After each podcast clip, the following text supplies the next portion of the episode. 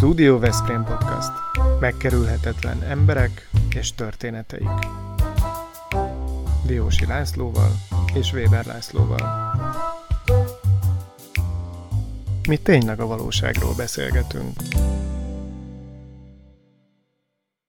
Nagy tételbe mernék fogadni, hogy alig van Veszprémben olyan tőzsgyökeres polgár, aki ne ismerné a Vándorfi nevet, mert vagy színházban volt, akár a Petőfi Színházban, akár a Pannonvár Színházban, és ott egy jó darabot látott, amit Vándorfi László rendezett, vagy Vándorfi László igazgatósága alatt történt, vagy esetleg magas volt a vérnyomása, cukros volt, a koleszterin problémákkal küzdött, akkor ment dr. Vándorfi Győző főorvos úrhoz, vagy esetleg a Rózsaúti iskolában tanult, akkor Vándorfi Győző felesége Vándorfiné Marcsi kezei között nőtt föl, hiszen ő igaz, ő alapította a Rózsaúti iskolát, és azt igazgatta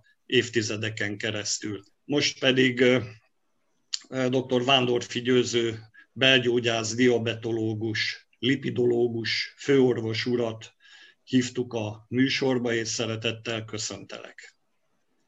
Én is köszöntök mindenkit, és nagyon köszönöm ezt a megtisztelő felkérést. És neked, neked mindjárt van egy kérésem. Laci említette a lipidológust. Szerintem erről kevesen hallottak, ezt meg lehet fejteni röviden, közérthetően? Igen. A lipid ugye ez a, a zsírt jelent, tehát az a vérzsír betegségekkel foglalkozik. A magyarul koleszterin. Hát magyarul koleszterin, triglicerid. Ebben a formában jobban ismerik a hallgatóink valószínűleg, igen. Én azért még visszakanyarodnék eh, még egy Vándorfilhoz, ő pedig Vándorfi Viktor bácsi, eh, Lászlónak és Győzőnek az édesapja, aki Borsi Lőrincel együtt a legendás képviselője volt a sok-sok nyugdíjasnak, megboldogult polgármester koromban, nagyon sokszor találkoztam vele, és igen vehemensen képviselte ő és Lőrinc bácsi a nyugdíjasok érdekeit. Úgyhogy itt fiatalok, idősek, középkorosztály, mindenki ismeri a vándorfiakat, de azért mi szeretnénk még egy kicsit többet tudni, most dr. Vándorfi győzőről. És hát első kérdésem az, hogy ha jól tudom, átestélte már a COVID betegségen, és megkaptad a oltást ezt követően. Most hogy vagy, hogy érzed, hogy érzitek magatokat kedves feleségeddel? Köszönöm szépen. Hát ugye ez a történet novemberben a legnagyobb elővigyázatosság mellett történt meg. A feleségem egy ilyen kirándulás alkalmából a jelenlétemben félrelépett, és szenvedett szeptemberben, utána otthon szobafogságra ítélte magát, persze nagyon nem is terre lett azt a lábát, úgyhogy én mentem mindenhova, meg persze dolgoztam, stb. És akkor hazakerült valahogy ez a vírus. Hát azt kell mondjam utólag, hogy azért jó őrző angyalunk volt, már én is elkövettem mindent a akkori tudásunknak megfelelően, akkor már nagy nehezen sikerült a, ezt a favipiravilt, amit most már majdnem mindenki tudja a nevét beszerezni, meg hát a e, e, szokásos protokollt, szteroidok, antibiotikumok, és hát ami nagyon fontos, az alvadásgátló, ezt sokan ismerik, ez a hasba szúrós történet, úgyhogy azért átvészeltük, de kellett neki egy olyan három hét.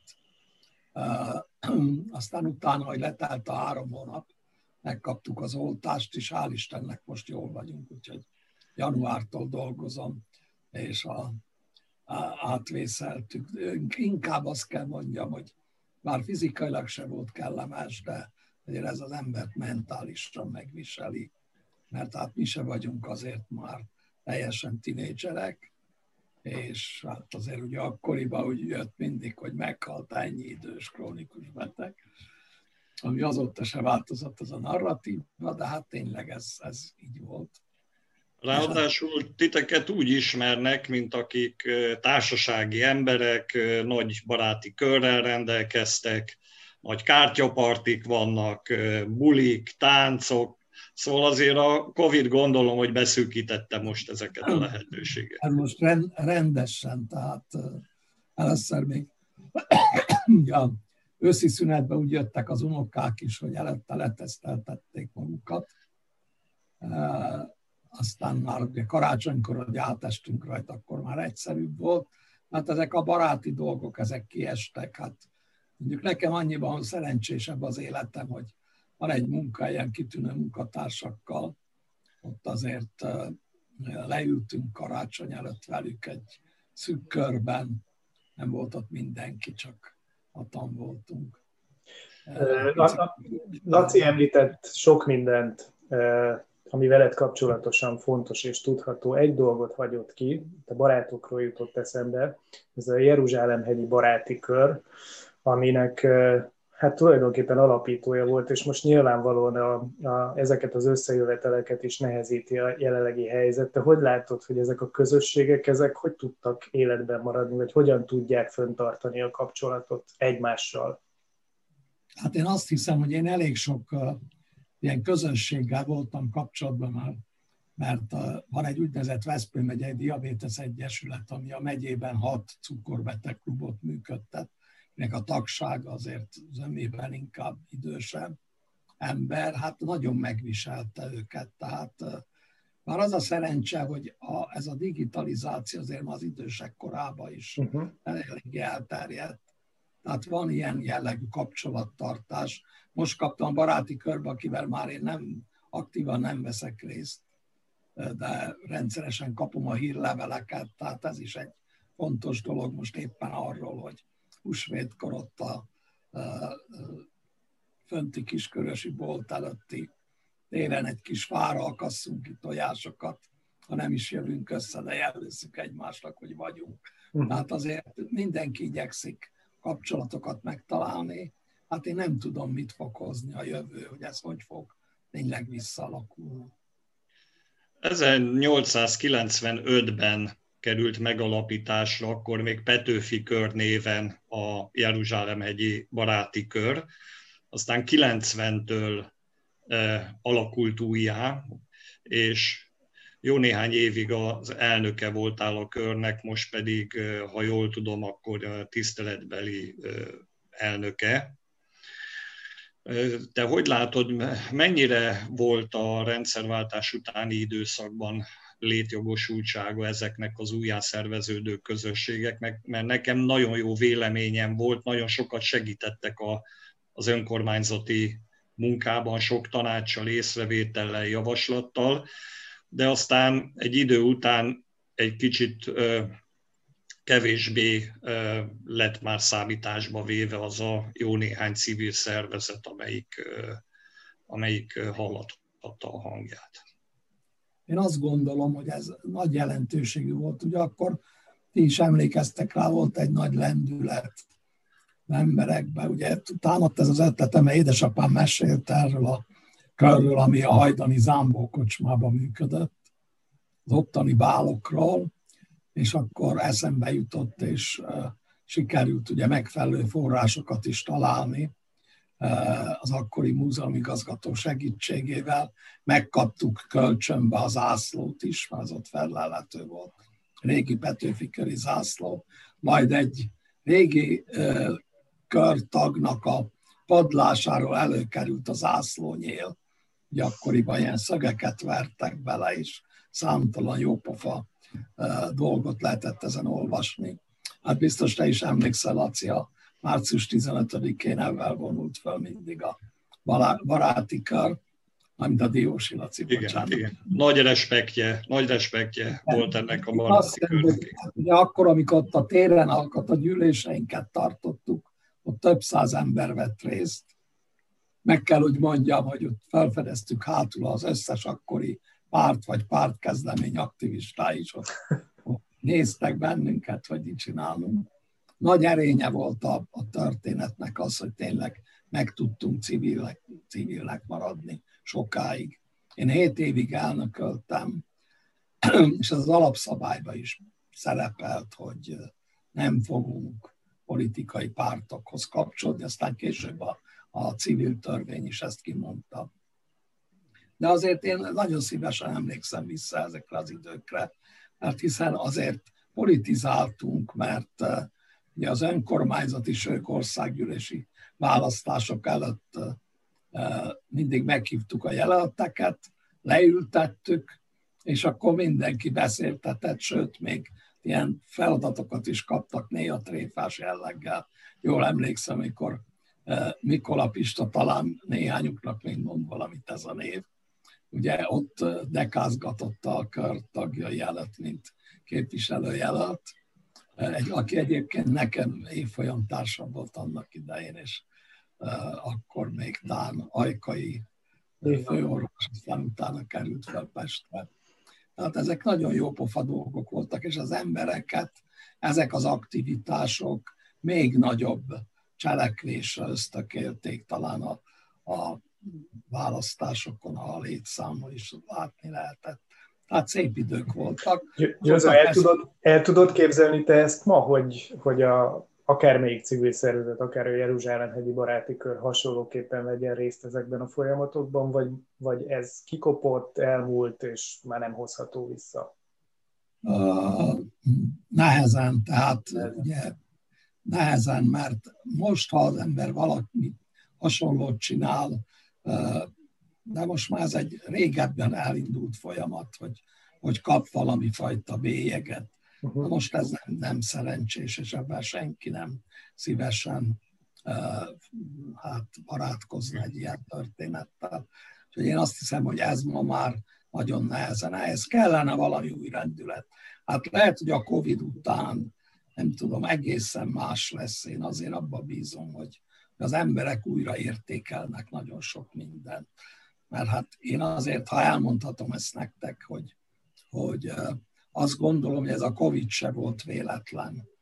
Ugye tönkretettük a természetet, az élővilág jelentősen lecsökkent, láttuk a fákon, de már ugye nem láttuk a vadon élő állatokon annyira, és ugyanez lement a mikrovilágba is, amit meg aztán abszolút nem látunk, csak néhány lelkes kutató foglalkozik vele.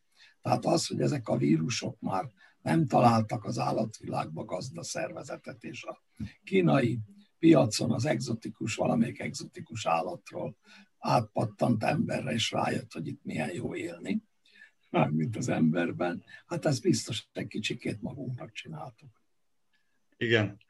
No, téged úgy ismernek a városban, mint a diabetológia megalapítóját, de hát nem csak a városban ismernek, hiszen országos híred van, rengeteg díjat kaptál, a Pro Diabetológia életműdíjat, Pro Urbe díjat, Csolnoki emlékérmet. Mi vezetett arra, hogy a kórházi főorvosi vezető tevékenységből át menjél a magán szférába, hiszen megalapítottad a Vándorf, Wanderlich, tehát nem Vándorfi, hanem Wanderlich egészségcentrumot, ami egyébként sokszor szerepelt az év magánrendelői között, amelyet díjaztak. És hát nem volt kockázatos belevágni a fejszédet egy ilyen vállalkozásba? Nem, nem piskót egy ilyet megcsinálni, annak idején nem volt egyszerű. Igen, ma az szerintem. Hát tulajdonképpen ez úgy alakult, hogy, hogy én akkor 65 éves voltam. És ugye akkor volt egy olyan szabály a kórházban, akkor még valamivel többen voltak a doktorok, hogy 60 öt éves kor után már az ember nem lehetett vezető. És hát én erre már készültem, és akkor kitaláltam ezt az alakzatot, hogy amit a kórházban megcsináltam, járóbeteg centrumot, azt hát akkor máshol nem lehet, akkor privátban megpróbáljuk. Többeken, hát ilyen nagy vállalkozó barátaim Pestre azt mondták, nem, nem pici hely ez a Veszprém ahhoz, Hát mondom, gyerekek, szerintem paciens sajnos mindig van és mindig lesz. Megpróbálkozunk persze közvéleménykutatás és a többi. A másik, ami hát ilyen inspiráció volt, hogy, hogy hát a Laci neked biztos, nem tudom, Weber Laci neked is biztos mond ez a név valamit, hogy a Pávics Laci. Persze.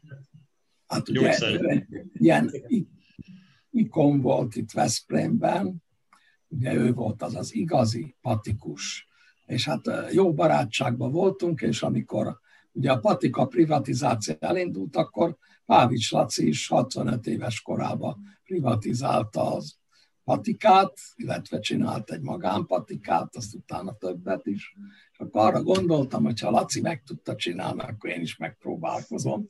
Akkor ővel is beszélgettünk ilyesmiről, és hát így vágtam bele. Most a Vanderlik, hogy mondtad a Vándorfit. Nyelvbotlás volt, lapsus lingvé. Rá is kérdeztél volna, hogy honnan ez a név. Hát tulajdonképpen a Vándorf ez egy magyarosított név. És eh, eh, az őseket Vanderliknek hívták, tehát a Vándorfi nagypapát eh, Vanderliknek hívták. Ez egy nagyon sajátos élettörténet. Az anyukám az meg bocskai, igazi bocskai volt. Volt kutyabőr is, az ősök szerint csak az oroszok elvitték annak idején. Mármint bocskai leszármazott? Igen, igazi bocskai leszármazott. Hmm. És a Vándorfi nagypapa, ugye Karánsebesen ez a, a Temes völgyébe volt egy ilyen Veszprémhez hasonló nagyságú város, ott élt, és ott ilyen ügyészségi tisztviselő volt. És a Trianon után Vanderlik névvel a magyarul nem tudó száz feleségével és három gyermekével áttelepült Magyarországra, mert ugye nekik fel kellett volna esküdni román királyra. Mm. Na most hát, hát hogy mondjam, ők azért nem voltak igazi magyarok, mert a Vanderlik az egy holland név, csak később összeolvadt Vanderlik, és a távoli ősek azok ott az Aldunán hajóztak, tehát Hollandiából települtek ide. Na most ugye akkor azt gondoltam, ugye régen a háború előtt sok ilyen magánklinika volt, és hát mindegyiknek a neve, a, a vezető főorvos nevét, a tulajdonos főorvos nevét viselte. Na most hát talán emlékeztek, de még szerintem ez ma is él, amúgy én ott akkor előálltam volna egy vándorfi klinikával, akkor ott nagyon sokan nekem estek volna, így lett Van Dellik, amit sokáig senki nem tudott, és nem is nagyon mertek rákérdezni. Tudod, hogy hányan kérdezték tőlem, hogy az a Vanderlich név, az honnan származik, nem a, az egészségcentrum okán, hanem azért, mert egy kis vitorlás ringatózik Balatonfüreden, és azon is ott van a Vanderlich név. És gondolom az ősök nagyon örülnének, hogyha látnák, hogy na, a leszármazottak is egy kicsit közel vannak a vízhez. Igen, hát ez nem egy vitorlás, ez egy elektromos hajó. Ez éppen...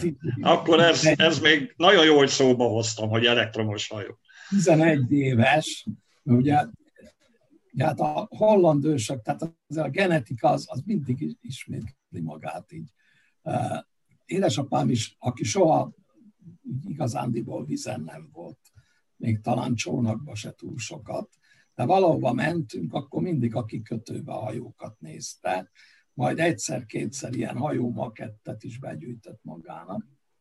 Én meg, én is így voltam mindig, szóval szerettem hajókat, majd egy idős barátom, amikor megjelentek ezek az elektromos hajók, megmutatta az övét. Hát mondom, akkor erre én is rákattanok és eh, hát mondom, akkor már azért akkor nem voltam annyira fiatal szintén, hát mondom én ilyen kötelekkel, meg minden bajlódni, meg hogy mikor fúj a szél, mikor nem, az azért nem annyira jó, hogy lett egy elektromos hajó. Győző, viszont akkor azt hadd kérdezzem meg, azt mondod, 65 évesen indítottad el a vállalkozásodat, tehát te, te egy ilyen verseny, versenyben hívő ember és e, bátor is vagy.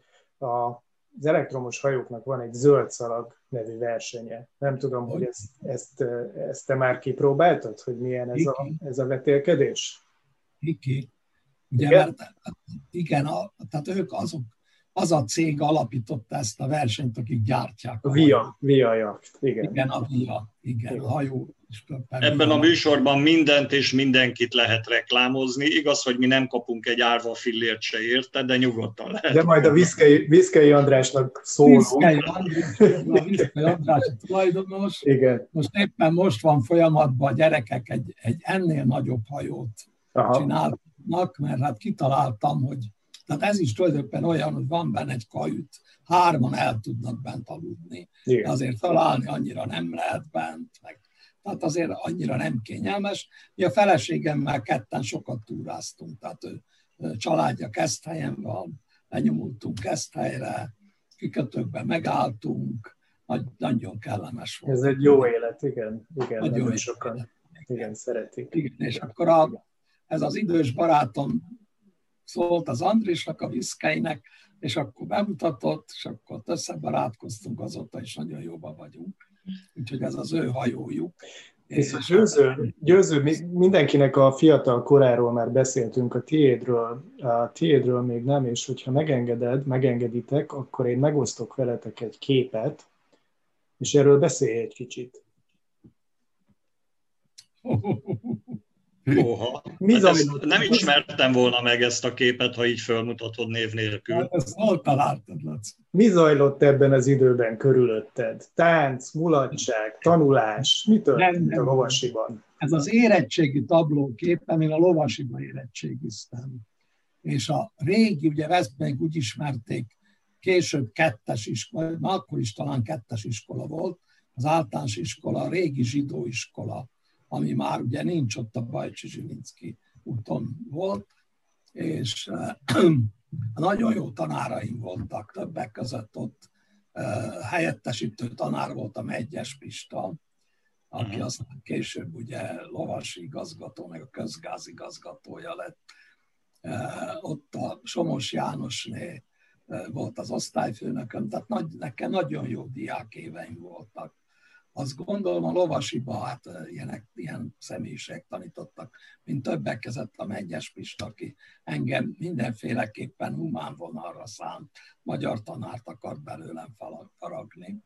Meg a Knoll János, egy fantasztikus matek tanár volt, tehát ott a Knoll Jánosnál, aki olyan hármasra érettségizett, az simán felvették a Műszak Egyetemre Miskolcra, tehát ő elmesélte mindig a francia hadifogságot, és mellette valahogy megtanultuk a matematikát. Tehát az érettségi tablóképpen, édesanyám akkor pénztáros volt itt a férfi fodrászatban, most valahol ott az Ofotért környékén van, ott a régi városházával szemben, vagy volt. És akkor szólt a fodrászoknak, hogy nekem csináljanak valami rendes frizurát, mert olyan vékony szárú olyan volt össze-vissza most is olyan, és hát akkor csinálták ezt a szép hullámos hajat, ami nagyon mérges lettem. E, próbáltam kifésülni, de úgy megcsinálták, hogy nem lehetett. Úgyhogy így, így kerültem az érettségi tablóra így. Nem, hát akkoriban nem, nem volt annyira ilyen bulis időszak, bár azért a e, osztálytársaimmal, e, ugye akkoriban azért egy, egy ilyen gimnazista korú fiatal szórakozóan láttak, az nagyon súlyos büntetéseket von maga után. Mi ezért azt csináltuk, hogy hétvégeken lementünk a Kiskuti csárdába. Az uh-huh. ugye kiesett mindenből, és a Kiskuti csárda tulajdonosának a fia az velünk járt, úgyhogy ott a Simon néni vigyázott ránk, hogy két sörnél többet ne ígyunk, mert pénzünk se volt olyan sok, és akkor oda lementünk, ott nagyon jól éreztük magunkat, és hát arra gondoltunk, hogy valahogy ennek az anyagi alapjait meg kellene teremteni, és kitaláltuk, hogy az osztályba alapítunk egy nyelvművelőklubot, ami abból állt, hogyha valaki izét mondott, vagy nyelvfejességi vétett, ne talántán káromkodott, akkor meg volt egy díjszabás, hogy mennyit kellett befizetni és akkor azt ugye mindig a egy hét azért összejött annyi, hogy, hogy a nyelvművelő klubtag, ez olyan, mint a Pál utcai fiúk, ami nem a gittet rágtuk, hanem a sört ittuk. Tehát abban a pénzben mindig megvolt. Aztán hát ugye ez olyan, hogy úgy mindenki tudta, hogy nyelvművelőklub, meg a díszabásról is, hát a Megyes Pista bácsi nagyon büszke volt erre a dologra. Úgyhogy amikor az öcsémék, meg amikor én végeztem a lovasiba, akkor ő került be elsőnek, elsőbe, és akkor ott az osztályban először azt mondta, hogy gyerekek, az előző osztályom olyan volt, hogy még nyelvművelőklub is működött. Aztán az öt éves érettségi találkozón meséltük el neki a történetet. De a kis falán most is ott van egy emléktábla a nyelvművelőklubról, hogy egy pár éve a naplóban megjelent a csárdáról egy cikk, és abban le volt fotózva, és ott is megemlítették. Mondom, ha tudták volna, hogy milyen fedőszer neve ez akkor. Igen, igen. Ez a, ez a klub, ez nagyon jó lehetett, sajnos a csárda maga az elhagyatottan áll, kietlenül üresen, pedig Veszprémben valamikor egy fogalom volt, ugyanúgy, mint ahogy a betekincs is, csak hát a betekincs az meg élettel telt meg. No, hát térjünk vissza azért a gyógyászatra, mert nem titkolt célunk az szerkesztőtársammal, hogy azért ez a műsor most egy kicsit rendhagyó módon egyfajta ismeretterjesztést is jelentsen, mert bizony amivel foglalkozol, amit gyógyítasz, tehát a diabéteses problémák, a koleszterin problémák, ezek most már talán nem túlzás, hogy népbetegségnek számítanak, és talán sokan nem is tudják azt, hogy e, cukrosok, alattomos betegségről van szó. Tehát nem szeretnénk azt, hogyha most tartanál egy expozét ezekről latin nyelvű kifejezésekkel meg spékelve, de azért kérlek hív fel a figyelmet arra, hogy milyen problémát jelent az, hogyha nem kontrollálja az ember ezeket a betegségeit. Köszönöm a betegségeit nem fogok természetekrikuszokat mondani, ugyanis a, például ez a cukorbeteg klub történet is arra volt jó. Én ott tanultam meg betegül beszélni, ha szabad ezt így mondani. Tehát tulajdonképpen én csak annyit szeretnék ebben kapcsolatban elmondani, hogy a cukorbetegség, a magas vérnyomás, a vérzsírbetegség, ezek összefüggenek, egytőről fakadnak. És a legnagyobb baj ezekkel az, hogy nagyon gyakran, és sokszor életkorban nagyon korán valami szívérrendszeri katasztrófával, vagy megbetegedéssel végződnek. Tehát tulajdonképpen, és a másik, ami nagyon fontos, hogy egyik se fáj. Uh-huh. Tehát e, egy, nincsen nem, tünete sem igazándiból, ugye? Nincsen semmilyen, nincsen hát tünet. Sokáig nincs, tehát például a cukorbetegséget úgy kell elképzelni, hogy valamikor elindul, nagyon sokszor a betegség felfedezése előtt 10-20 évvel alattomban zajlik ennyi emelkedett vércukrok, amelyek olyan folyamatokat indítanak be, hogy a, a, úgy szoktam mondani a pacienseknek, hogy rágják belülről az eleket, tehát érelmeszesedést okoznak. Ez igaz a magas vérnyomásra, meg a vérzsír dolgokra is. És amikor már tünet van, akkor már nagyon magas a vércukor. Tehát az, hogy sokat iszol, meg sokat pisilsz, meg amit szoktak mondani, meg fogysz, meg fáradékony vagy, az már a, akkor már nagyon-nagyon kifejlődött ez a betegség. Tehát ugye egy ilyen alattomos dologgal, mint például most a Covid, ami egy akut megbetegedés, ez meg egy krónikus megbetegedés halmaz. És hát az a baj, hogy, hogy nagyon sokan szenvednek ilyen problémákban. Két millióra tehető körülbelül a számuk Magyarországon? Hát, azt gondoljuk, hogy Magyarországon van majdnem 800 ezer olyan ember, akiről azért tudunk, mert gyógyszert szed rá. Mhm. De körülbelül a száma az egy millió lehet, és van még egy millió olyan, aki a cukorbetegség előszobájában van, uh-huh. hogy éppen már cukorbeteg, de nem. Tehát ez egy borzasztó nagy szám. Most azért az utóbbi időben egy picikét javult a helyzet. Tehát ebből a, a országos adatbázisból történtek kutatások, ami alapján hát egy ilyen jó epidemik, tehát ilyen járványügyi magyar adatokat lehetett, mert hát a WHO ezt járványnak nevezi a cukorbetegséget.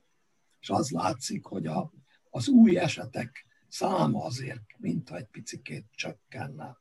Ez mivel lehet összefüggésben? Életmódváltás, táplálkozás, mi, mivel függ össze ez a csökkenés? Valószínűleg azért most azt látni kell, hogy a fiatalok, vagy már a, a alacsonyabb középkorúak, azok sokkal egészségtudatosabban élnek.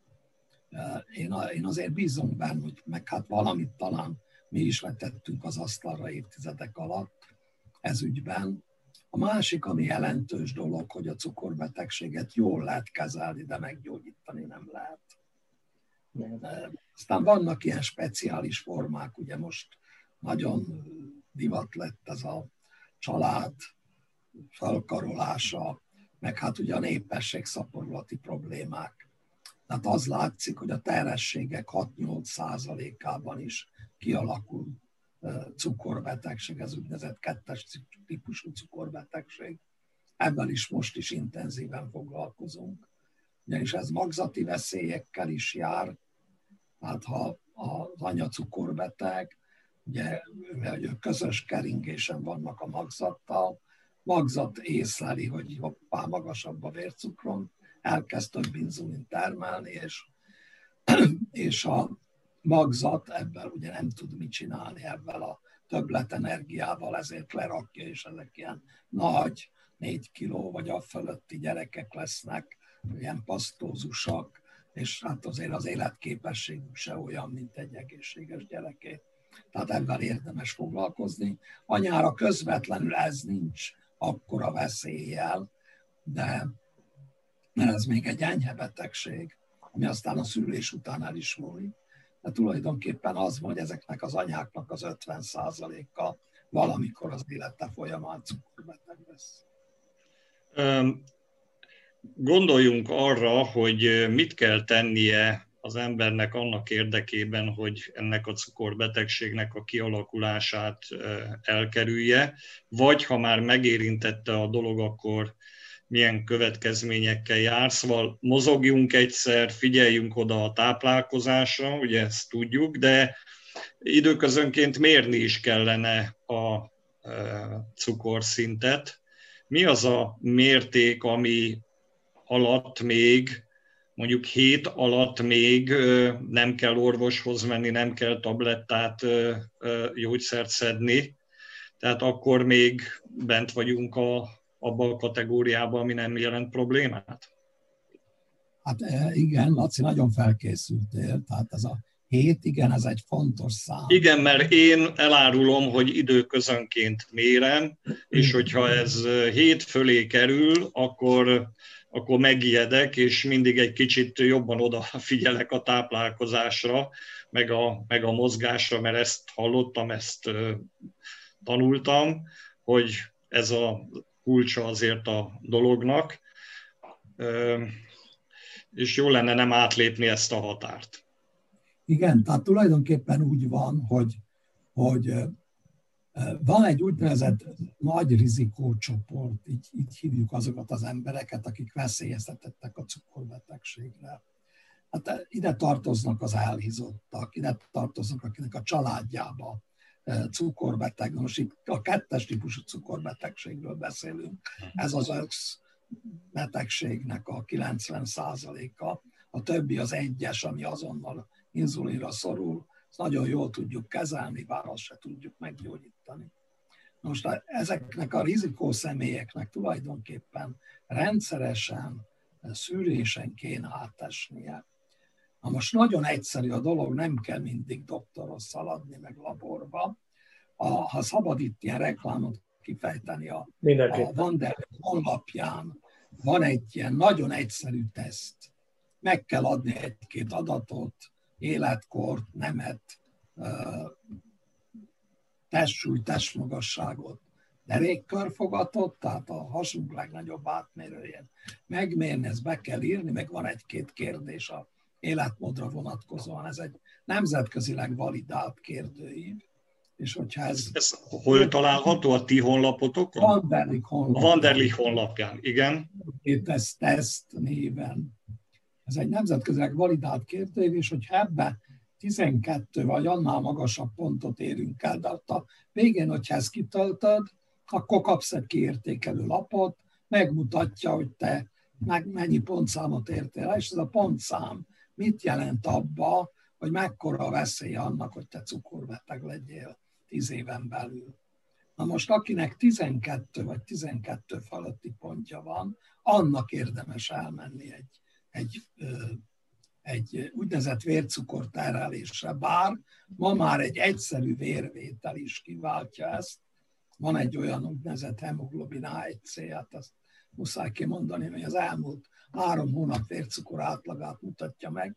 Ez most már olyan jó laboratóriumi módszerekkel mérhető, hogy gyakorlatilag meg tudja adni a cukorbetegség diagnózisát, vagy azt, hogy te nem vagy cukorbeteg, vagy azt, hogy hoppá, te már cukorbetegség előszobájában vagy.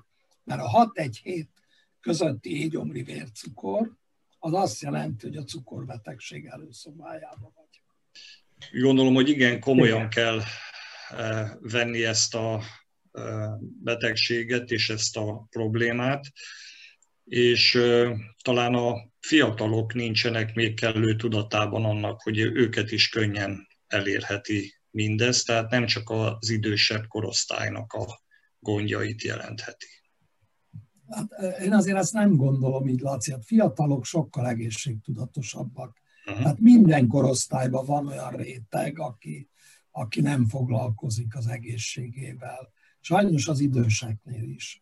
Azt szoktam mondani, az időseket arra biztatom, hogyha valaki cukorbeteg, akkor a gyerekeinek, unokáinak mondja azt, hogy te menjél el szülővizsgálatra. Azért azt látom, hogy az utódok, amikor kialakul a betegség, akkor rájönnek, hoppát, anyám, apám, vagy valamelyik nagyszülőm cukorbeteg volt, és levágták a lábát, vagy megvakult, vagy valami, és akkor megijednek. Na most az ijegység azért nem tart sokáig. Tehát ott egy folyamatosan kézen kell fogni a pacienst és vezetni. Aztán néha kiszakítja magát, mint egy kisgyereknál. Ilyen és még azt szeretném megkérdezni, hogyha eljut egy olyan szintre valaki, hogy tablettát kell szednie, akkor nem jelenti ez egyúttal azt, hogy egyfajta olyan biztonságérzete van, hogy na, akkor talán többet megengedhetek magamnak, hiszen a tabletta az úgyis elrendezi a dolgot. De igen, mindenféleképpen jól gondolod. Van ilyen, akkor lejjebb áll a egészséges életmód, aktivitás. Tehát én arra biztatok mindenkit, hogy itt nem kell ilyen fene nagy diétára gondolni. Együnk kevesebbet, és, és a kenyerek, meg a krumpli, meg a rizs helyett, meg a tészták helyett együnk. Hát ezek a legjobbak, ezek a legjobbak, ez a probléma. És akkor ennyi, igen. Másik meg, hogy mozogjunk. Szóval ez van, de, de ugye jól értem, hogy ezeket nem feltétlenül kell kizárni teljesen az étrendből, hanem keveset nem, nem, belőle. Mindig. Tehát ez, ez olyan, ugye, mint az élet habzsolás, mindig mennyiségi kérdés. Hát, itt az alkohol. Igen. Egy,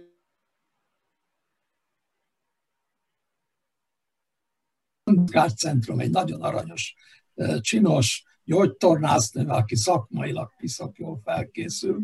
Egy héten kétszer járunk egy órát. Hál' Istennek itt van tőlünk, nem messze a szomszédba, és én, én még, még egy napot is elmegyek egy órára, mert érzem, hogy szükségem van rá. Tehát a mozgás, aki csinálta, ti biztos ezt kitapasztaltátok, utána az embernek a lelke sokkal jobb lesz. Abszolút. Tehát ebben a covidos időszakban meg pláne. Hát köszönjük szépen a sok jó tanácsot, öröm volt veled beszélgetni, és reméljük, hogy hamarosan kikeveredünk a Covid-ból, és azt nem mondhatom, hogy reméljük, hogy minél kevesebb embernek kell igénybe venni az egészségügyi szolgáltatást, de valószínűleg sokat segíthet azért az a sok jó tanács, amit hallhattunk. Én is köszönöm. Köszönöm szépen. Köszönöm. köszönöm. köszönöm. Ez a Studio Veszprém műsora volt. Hallgasson ránk minden pénteken!